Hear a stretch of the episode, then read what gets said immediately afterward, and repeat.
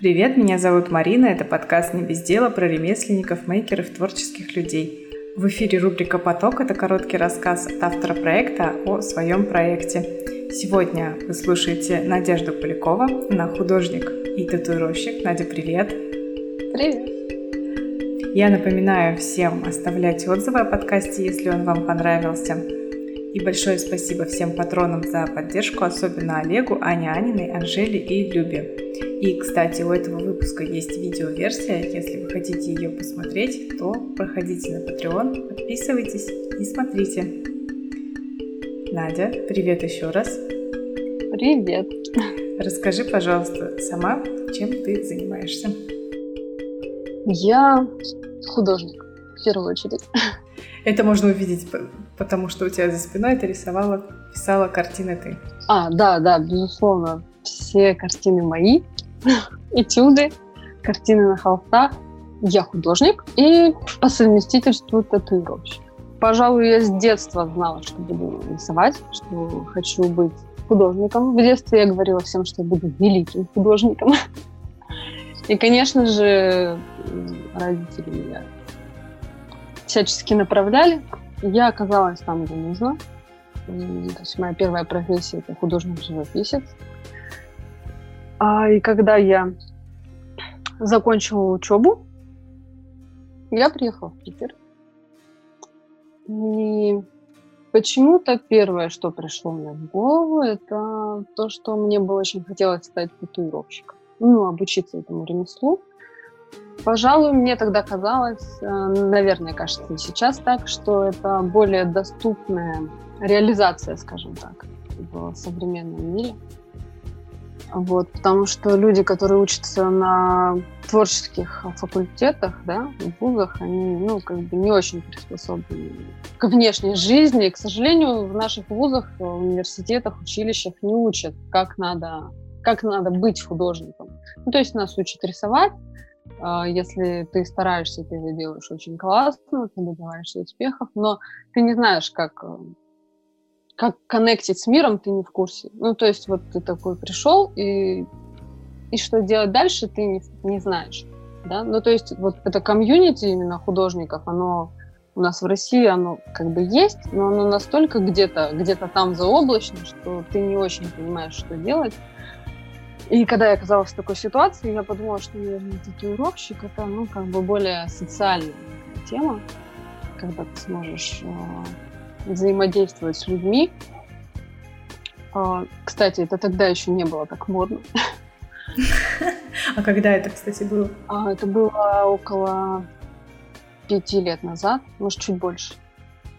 Примерно, ну, там, пять с половиной, может быть я подумала, что это то, что мне нравится. Ну, то есть я заскочила в последний вагон поезда, как э, когда еще это, ну, то есть не стало модным и популярным.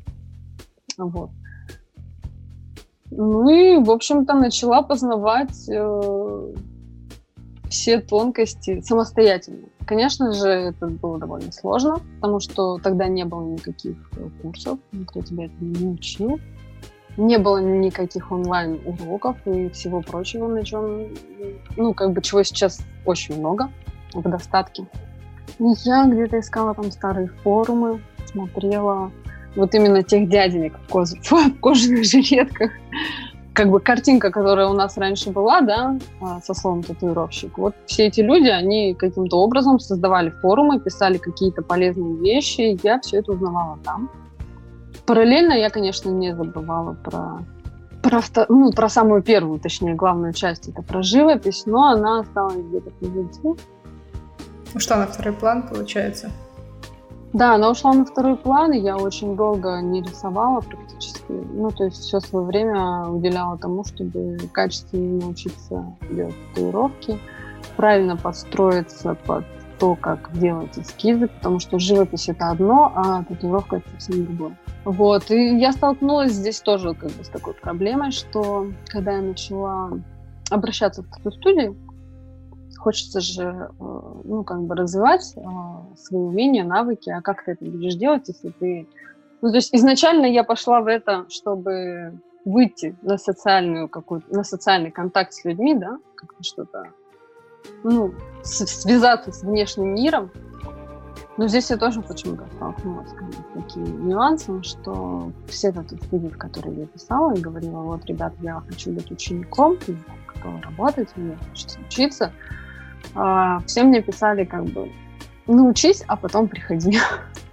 Это тот момент, когда ты либо в потоке с такими же людьми, либо ты один. Ну, как бы я оказалась во втором варианте, оказалась опять сама по себе. Ну, это никак меня не остановило. я продолжала учиться. Первый человек, который согласился на эксперимент, была моя близкая подруга. Это было очень тяжело и долго, в первую очередь эмоционально, конечно, потому что татуировка это какая-то это что-то необычное. То есть, когда ты первый раз делаешь человеку татуировку, ты делаешь ему больно, и ты делаешь это осознанно. И этот человек осознанно к тебе пришел за этой болью. И очень сложно, очень сложно как бы погрузиться в это и понять, как это вообще. Ну, со временем это уходит, и ты уже с холодным разумом четко рукой делаешь то, что ты должен, ты знаешь, и как бы это странно ни звучало, в, именно в момент сеанса, когда у тебя уже есть мастерство, и ты все делаешь по наитию, ты уже знаешь, не задумываешься о мелочах, а просто берешь и делаешь. Все получается так же, как с живописью или с бумагой, с холстом. Человек превращается в холст.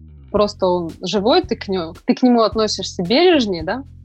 Ну, как бы уже учитываешь его какие-то нюансы, там, беспокоишься о том, как он себя чувствует, но смысл, собственно, в том же. Когда я научилась, ну, то есть когда у меня уже пополнилось портфолио, я завела свою страницу в Инстаграме, мне начали писать те студии, которые мне отказывали когда-то, и начали мне говорить «Здравствуйте, приходите к нам на работу».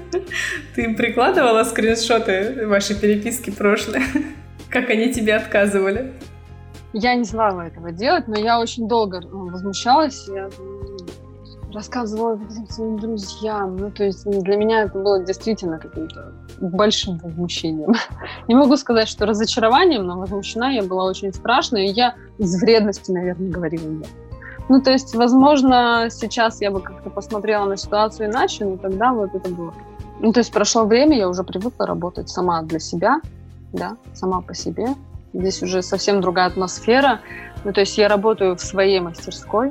Здесь я и пишу, и рисую, занимаюсь графикой и, и делаю татуировки. Ну, то есть здесь я делаю все.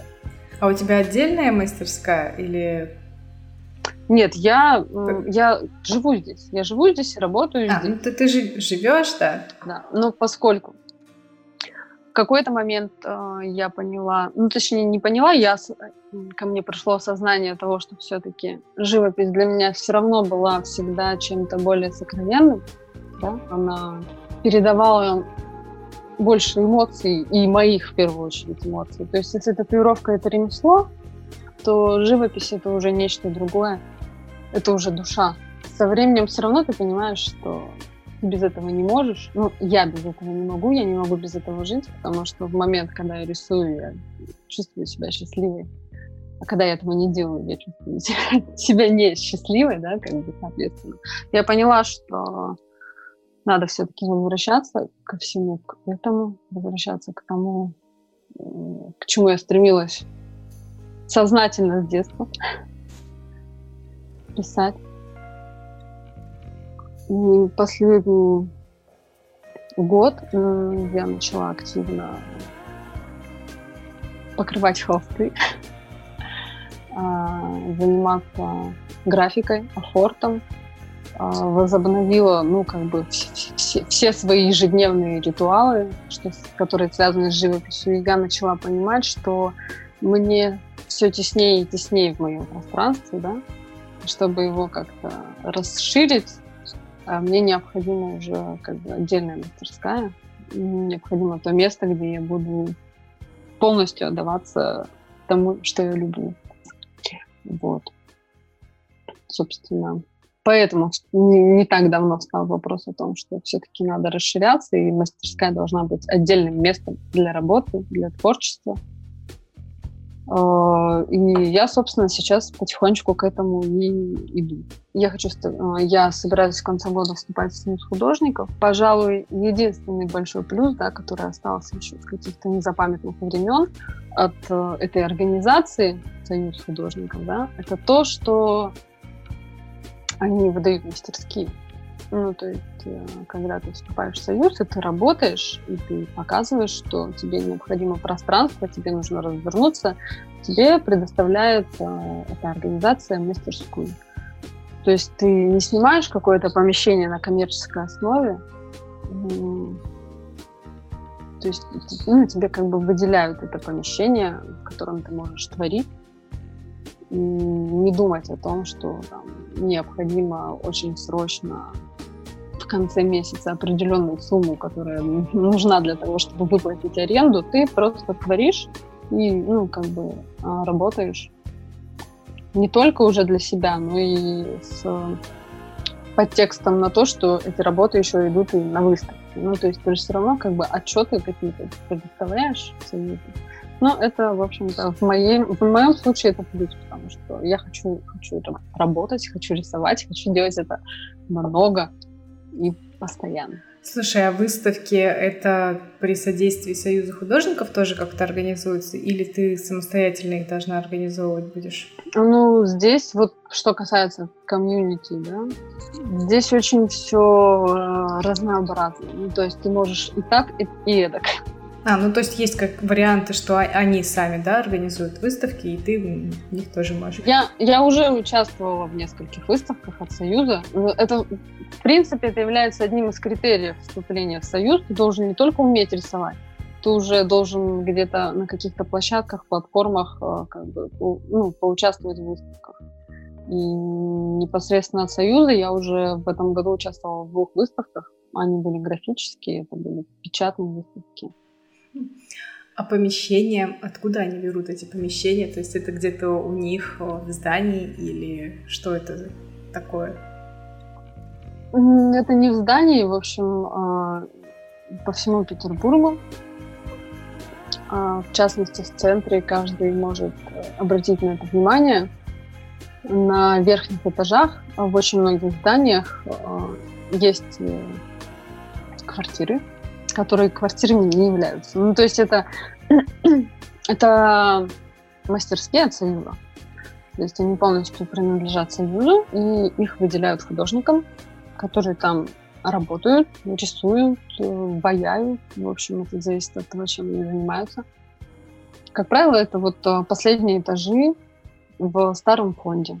Ну, то есть как мансарда получается это? Да, да, да.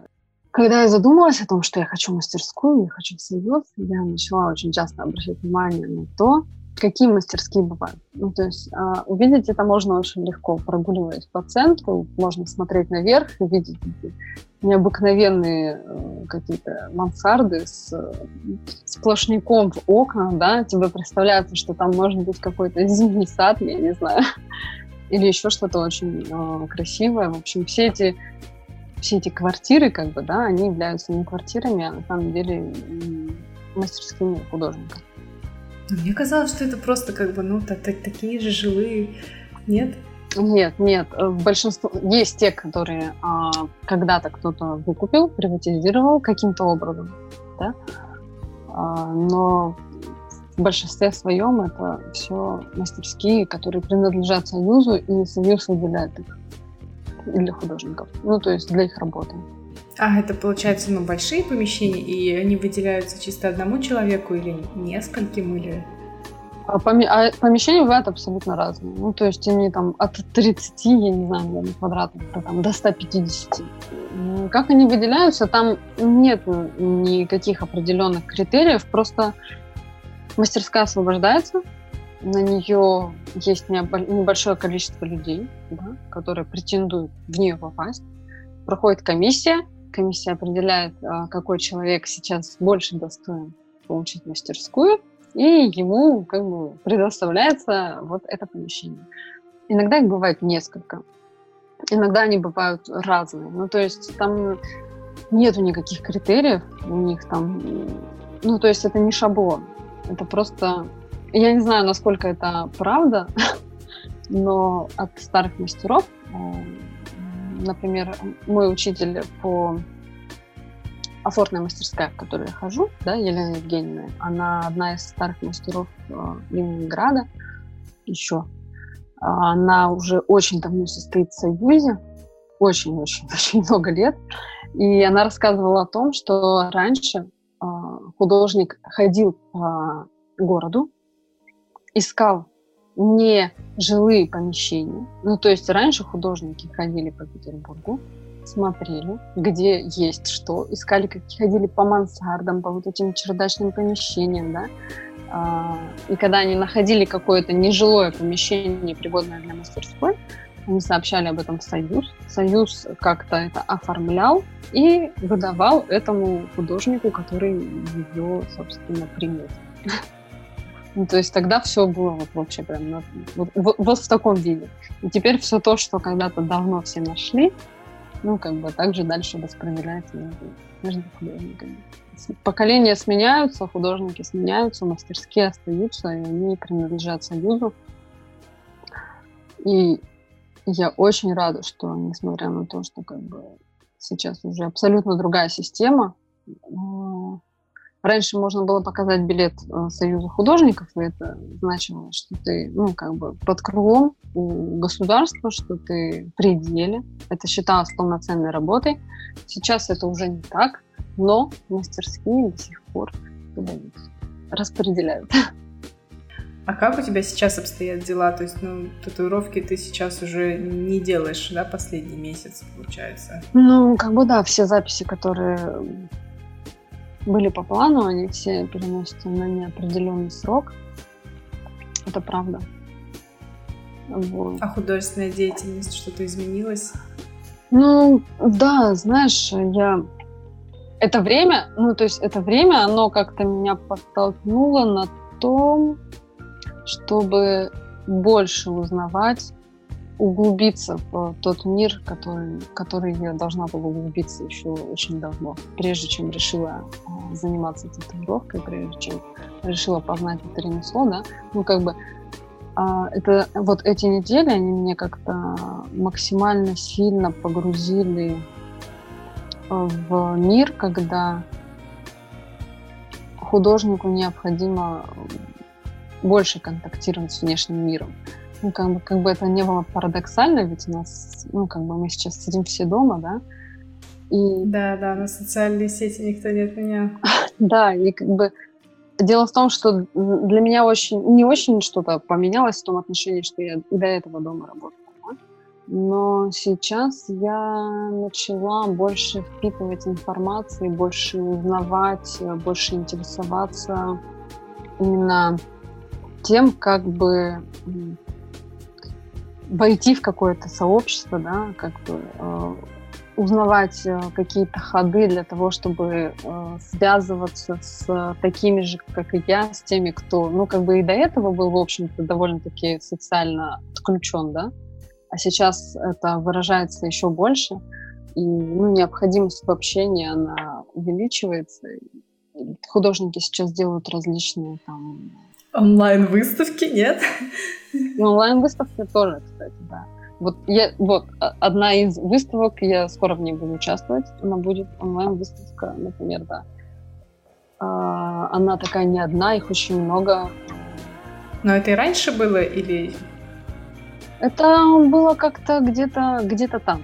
Ну, то есть это как-то было, но не настолько развито. По крайней мере, у нас в России это было где-то на заднем плане, да никто об этом особо не знал, не думал, это было где-то.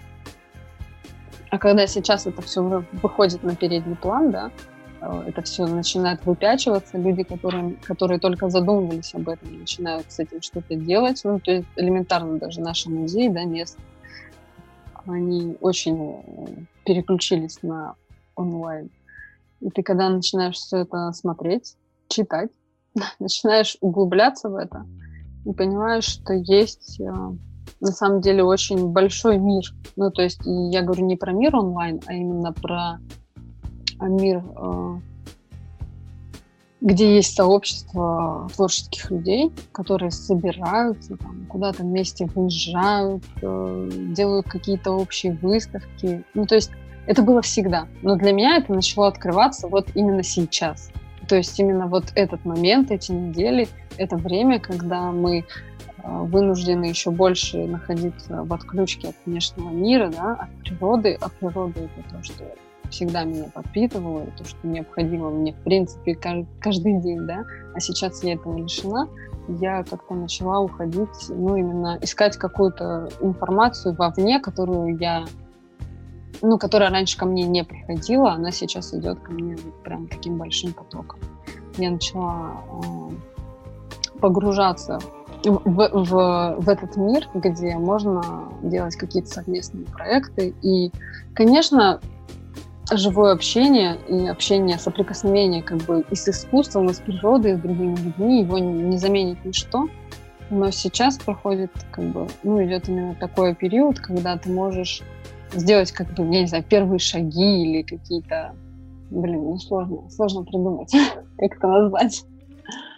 В общем, какую-то пл- платформу или какую-то какую-то основу выстроить для себя понять, как ты можешь делать дальше, да, и что с этим надо делать. Не то чтобы я хочу сказать, что надо привыкать в нов... жить в новом мире исключительно онлайн. Я все-таки надеюсь, что это не затянется так надолго. Но ты уже начинаешь познавать новые пути коммуникации с людьми, да, начинаешь э, размышлять о том, что есть абсолютно разные э, варианты выхода в мир.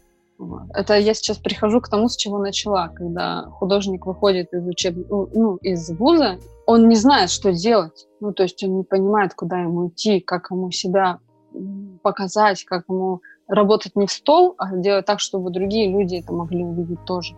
То есть я вот сейчас, спустя такое большое время, вот в эти дни, в эти недели как-то начала соприкасаться с пониманием того, что же именно нужно делать, чтобы выходить из этой изоляции, несмотря на то, что она как раз сейчас максимально пришла для всех.